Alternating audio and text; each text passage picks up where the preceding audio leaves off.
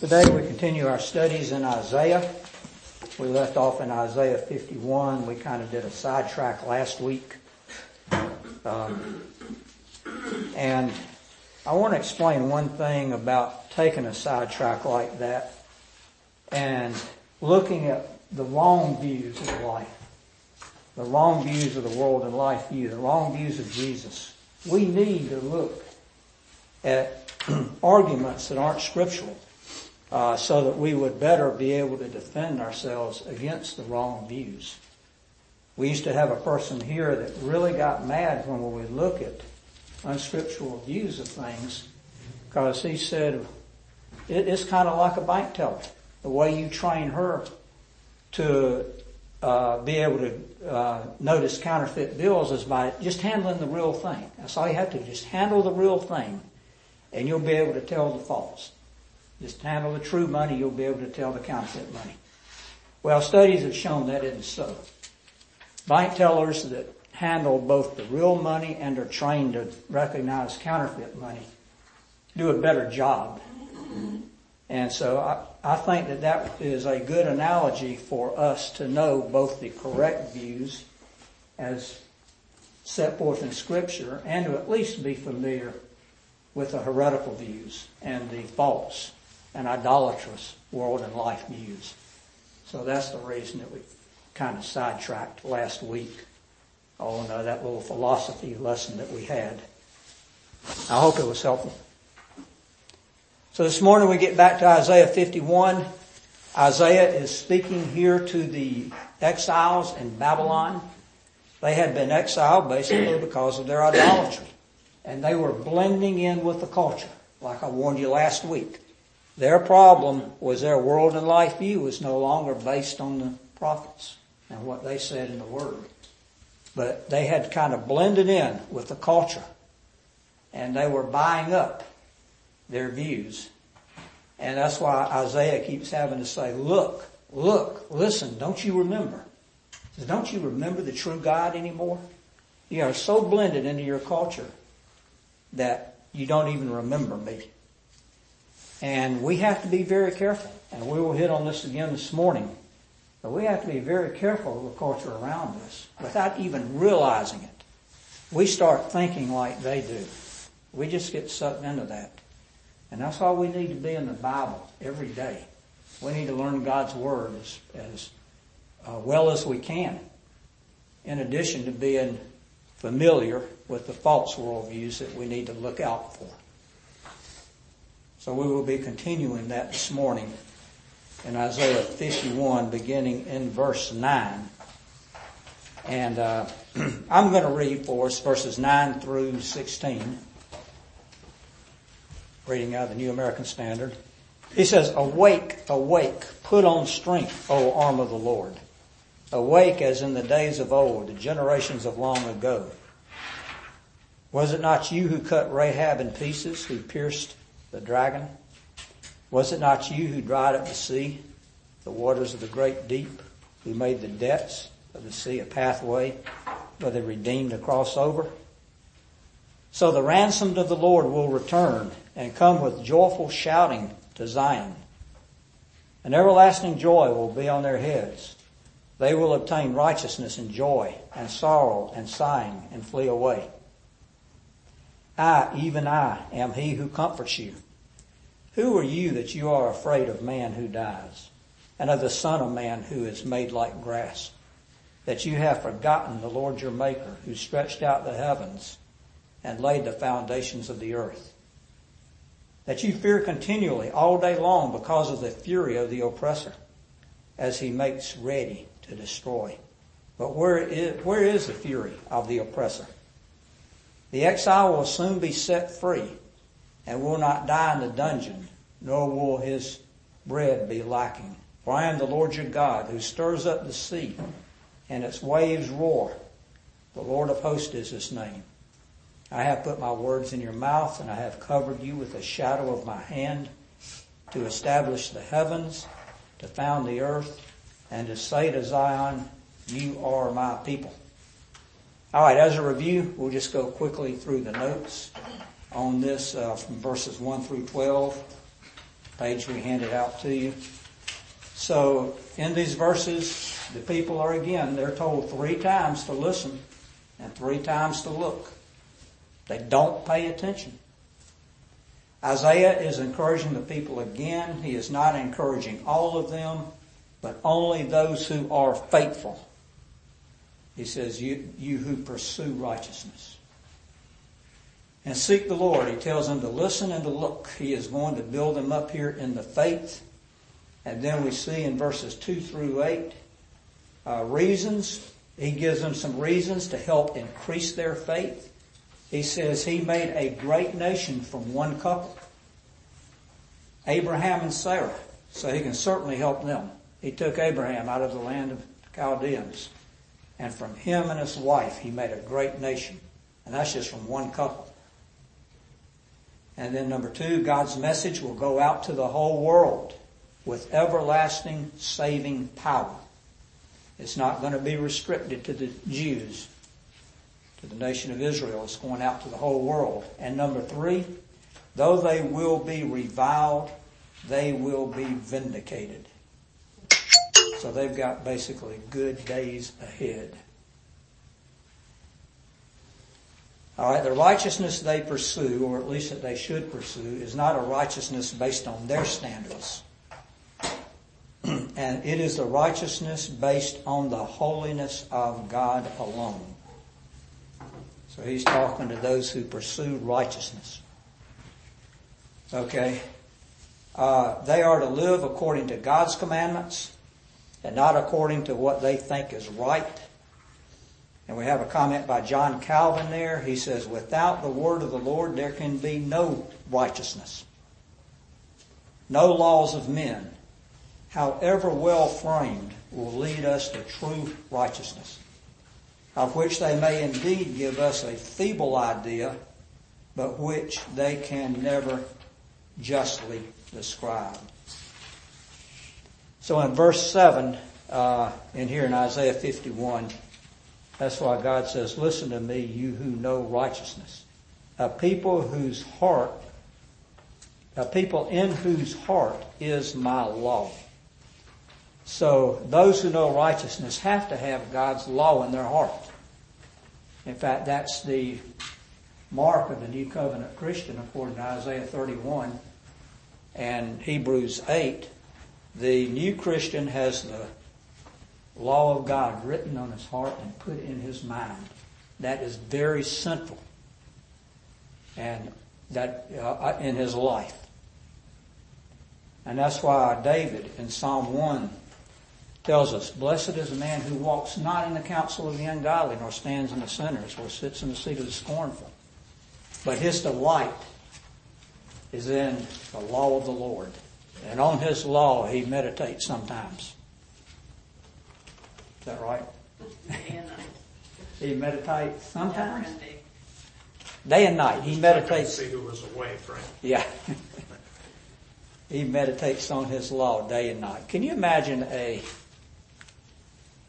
typical Christian or a dispensationalist say, I meditate on God's, my heart just meditates on God's law day and night. No, you're not going to see that. You're just not going to see it. You would think from the average Christian in this country, the law was his enemy.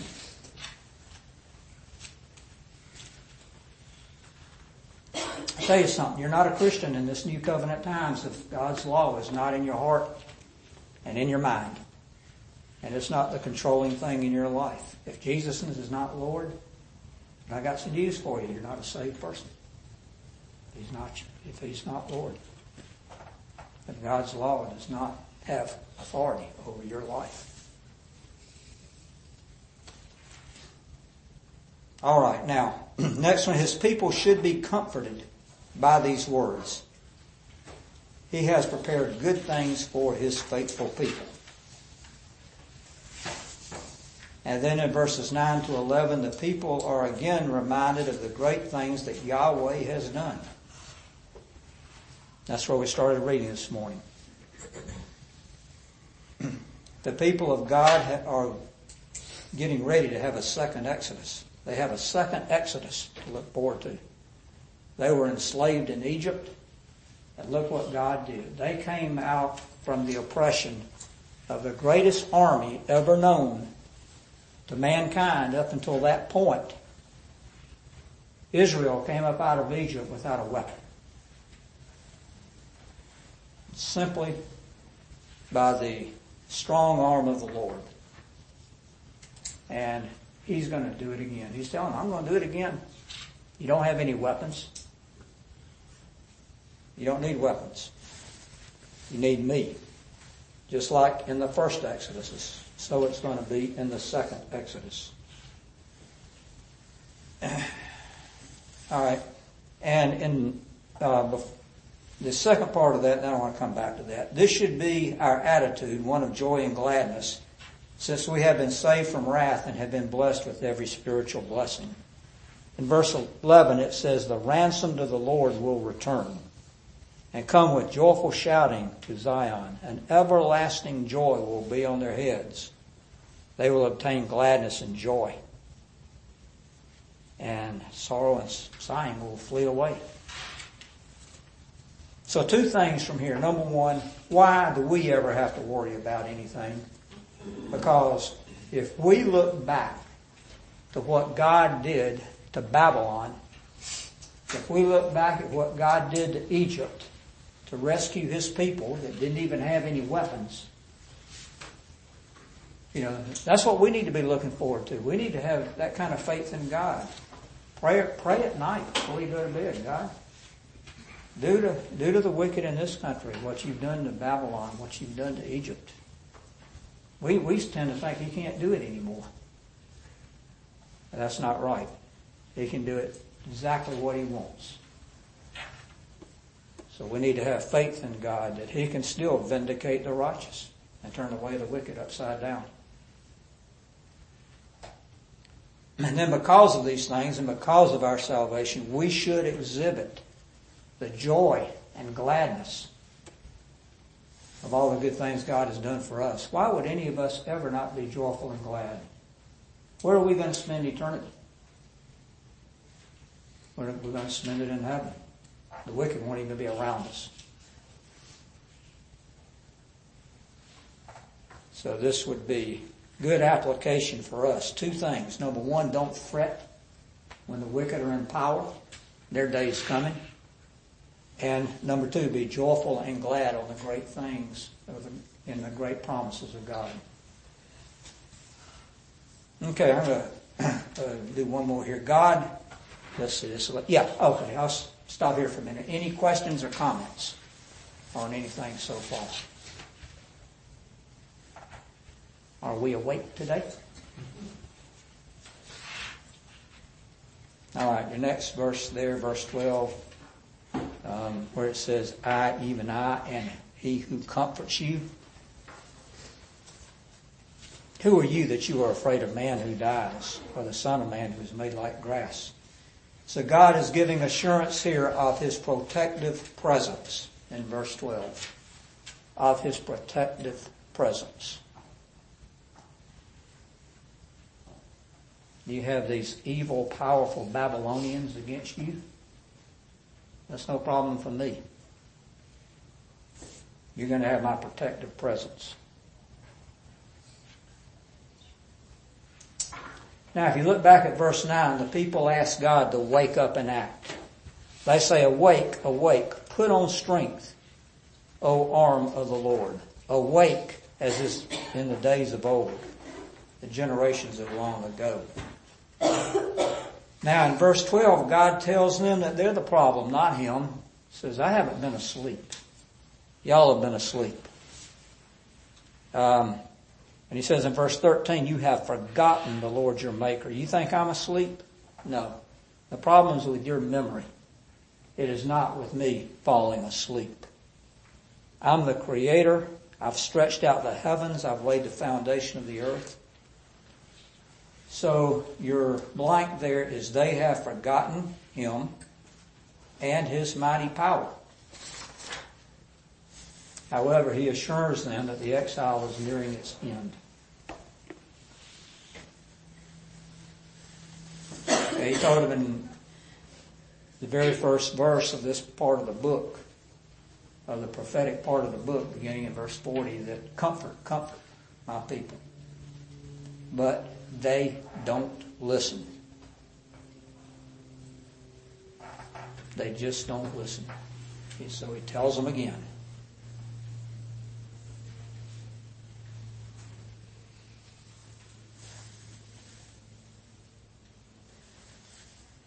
Okay, in verse 20, 17 through 22. Um, Bud, I'm going to have you read that for us. 17 through 23, that is. Wake yourself, wake yourself, stand up, O Jerusalem. You have drunk from the hand of the Lord the cup of his wrath, who have drunk to the dregs of the bowl, the cup of staggering. There is none to guide her among all the sons she has borne. There is none to take her by the hand among all the sons she has brought up. These two things that have happened to you who will console you. Devastation and destruction, famine and sword, who will comfort you? Your sons have fainted. They lie at the head of every street like an antelope in a net. They are full of the wrath of the Lord, the rebuke of your God. Therefore hear this, you who are afflicted who are drunk, but not with wine. Thus says your Lord, the Lord your God, who pleased the cause of his people. Behold, I have taken from your hand the cup of staggering. The bowl of my wrath shall drink no more. And I will put it into the hand of you, your tormentors, who have said to you, Bow down that we may pass over. And you have made your back like the ground and like the street for them to pass over. okay, uh, Isaiah assures them that the exile is nearing its end. And, uh, and then in verse 17 through 22, he tells them again to wake up from their slumber. Rouse yourself, rouse yourself, or wake up, wake up. You are my people. so, in verse 9, the people ask God, they pray to God, awake, Lord, why are you asleep? He's saying, y'all are the ones that are asleep. But they keep blaming God.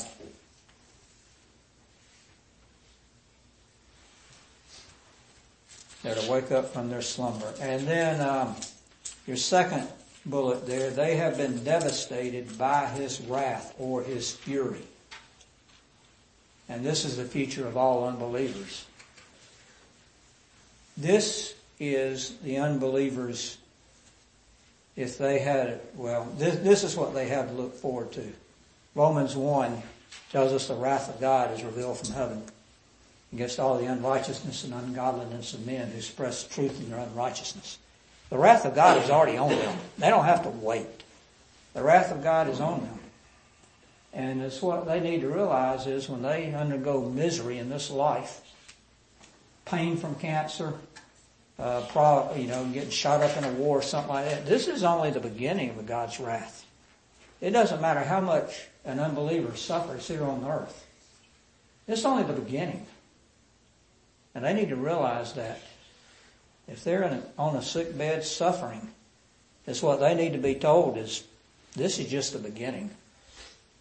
You wait till you die. Repent while you can. It's not too late. You're still alive. God's been good to you. You are still alive.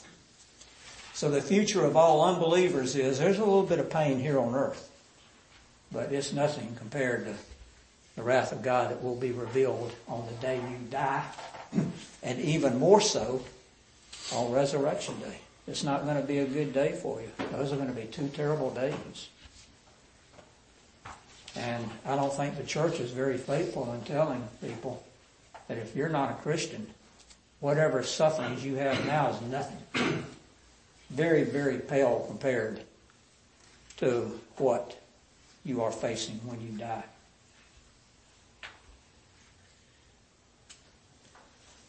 All right, his anger on them is now removed in verse 22. But that's not going to happen unless they're unless they repent. Only the impenitent. I mean, only the penitent will receive his blessing. and then the enemies are going to be drinking of his anger, according to verse 23. So God is still long suffering with them, giving them chance after chance after chance to turn from their sin, to listen to Isaiah the prophet. And they're not doing a very good job of it. He does have a remnant, but the people as a whole are not under his favor right now. You don't listen to the word of God, you are not, you don't have any favorable status with God. You don't listen to his apostles or prophets. Okay, that's it for chapter 51. Anybody have anything to add to that? I Yeah, Mike? should have asked this question earlier, but back in verse nine, um, Rahab is Egypt, right? I believe so. I, I meant to look that up before I came here this Uh, morning, but I think you're right. That's the footnote. It's not the harlot Bible. in Jericho, you know, No. Rahab, that was, No, she was, she was spared. She wasn't Yeah, cut in right. pieces. Yeah, so the Geneva Bible also said the dragon is Pharaoh. is what? Pharaoh. Egypt and Pharaoh is what's spoken of there. Yeah. Could be a dragon. Well, Bill, I find it confusing as the dialogue seems to be coming from different sources. Yeah, It's back and forth with no warning. yeah, it is Uh, what it Because when we first came on verse nine, rise up, rise up, I thought that was God speaking, talking to his people saying, look, I've asked you to hear me, hear me, hear me. Now rise up, awake. You're the arm of the Lord, take action. Yeah, But that's not what you're saying. You're saying that's God speaking. no, that's the people speaking to God. Mm-hmm. God Well, is then at the end, later in that verse, then it's, Yeah, awake, put on strength, O Lord, like in the days of old. Remember when you cut Rahab to pieces? okay, so is that the people or is that Isaiah? That's could be either one. I believe it's the people because I don't think Isaiah would accuse God of sleeping. You have to pay close attention to the dialogue. You're, you're right. God starts speaking in verse 12. And in verse 17, well, my, my, the Geneva Bible 9 uses rise up, rise up, and in 17 it uses awake, awake, which is what your translation did in verse 9 as well. So there was a correlation there between the two, probably Yeah. the same Hebrew word. I don't think it's the same Hebrew word. Oh, it's not. No, it's uh, just a different way of expressing the same thing. Even though they're using different Hebrew words, the idea is the same. Well, we could probably stand a three-color edition in that chapter trying to figure out who's talking. We'll come out with a red letters, red a rainbow You don't Bible. telling you. You look like you're about to say something. Blue letter. No? Okay. All right, nobody has page 73, right? Okay. Thank you, Mike. Sure. All right, so we will be going in chapter 52 now. And we're only going to cover the first uh, 12 verses.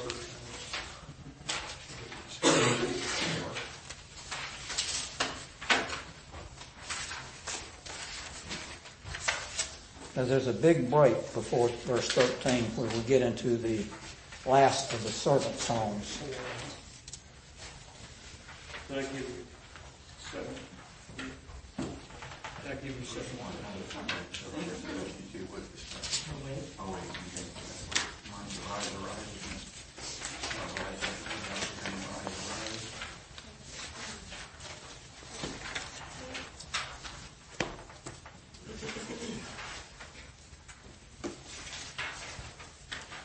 I don't think it's the same Hebrew word. I admit I have not looked up the Hebrew, but in New American Standard Bible, which is extremely little, says in verse 9, awake, awake.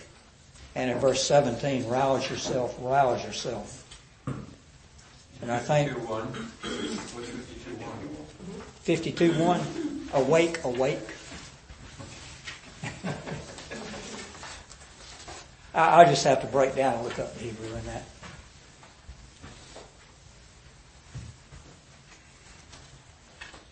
Now, before I get started in 52, there is a lot of good material here for seeing how serious God is in our worldviews. Now, a lot of us are going to be out next week, so we're not going to meet next week because of the importance of this chapter. I want the, ma- the maximum number possible of people to be here. Um, yeah, I know everybody won't be here, but it'd be more if we wait to the week after this coming week. So no Sunday school this coming week. Numbers are going to be down anyway. All right, chapter 52. Let's uh, read the first 12 verses because verse 13 starts the most famous of the servant songs. Uh, so, Mike, you're next in line up here. 52, 1 through 12. Awake, awake, clothe yourself in your strength, O Zion. Clothe, clothe yourself in your beautiful garments, O Jerusalem, the holy city. For the uncircumcised and the unclean will no longer come into you. Shake yourself from the dust. Rise up, O captive Jerusalem. Loose yourself from the chains around your neck, O captive daughter of Zion. For thus says the Lord, you were sold for nothing, and you will be redeemed without money. For thus says the Lord God, my people went down at the first into Egypt to reside there. Then the Assyrian oppressed them without cause.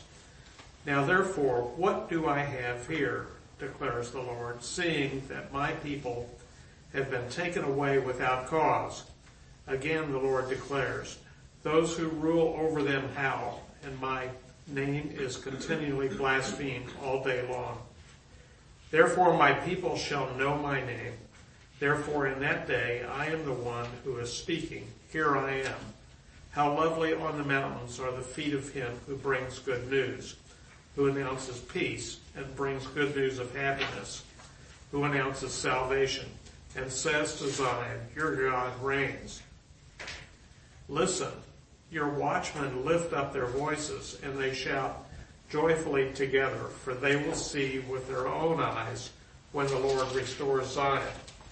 Break forth, shout joyfully together, you waste places of Jerusalem. For the Lord has comforted his people. He has redeemed Jerusalem. The Lord has bared his holy arm in the sight of all the nations, that all the ends of the earth may see the salvation of our God. That's a good place to stop right there. That's good. Okay, now we I know we've kind of been on this a little bit, but we'll look back at uh, 51, 9, and 17, where um, they accuse God of being asleep, and then he says, No, the problem is with you. You are asleep. And then here again, God says to them, Awake, awake. Clothe yourselves in your strength, O Zion. So God is, God is again accusing them of dozing off to sleep and not paying any attention. No, wait a minute. Yeah, I think I have it wrong there in my notes. Um, no, never mind, I got it right. They asked God to wake up back in the last chapter, and this is the second time He tells them to wake up. Their attitude was like that of the man in Mark 9, 22 and 23. Anybody remember Mark 9, 22 and 23?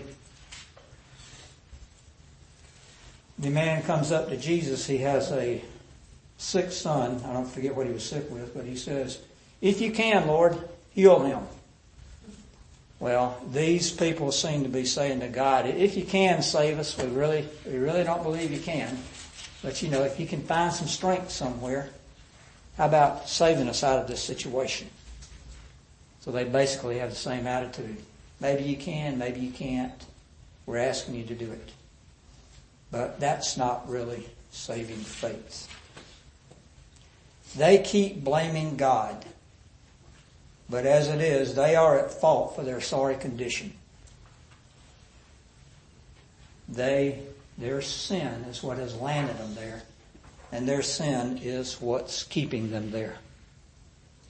So that's what God is going to deal with in this chapter with them.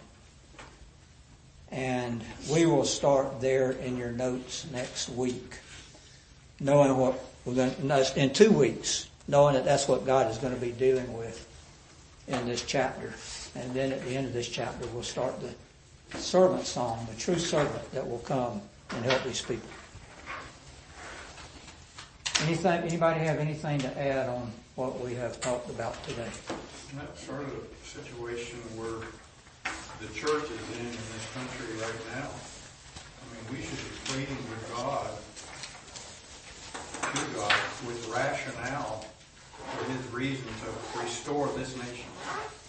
You know, the testimony to the world of the founding fathers, and mothers, and, and what this nation was built on, where we've gotten to, and the deplorable condition we're in. But if he were to restore it through the church's convert, you know, work by the Holy Spirit, then he would be glorified. And that's a prayer we shouldn't be ashamed to pray. I agree. You look at the prayers of Moses and the prayers of other great prophets in the Old Covenant, that's the kind of prayers they do. There are the ten righteous. Yeah. Okay, Bud, close us in prayer, please. Our Heavenly Father,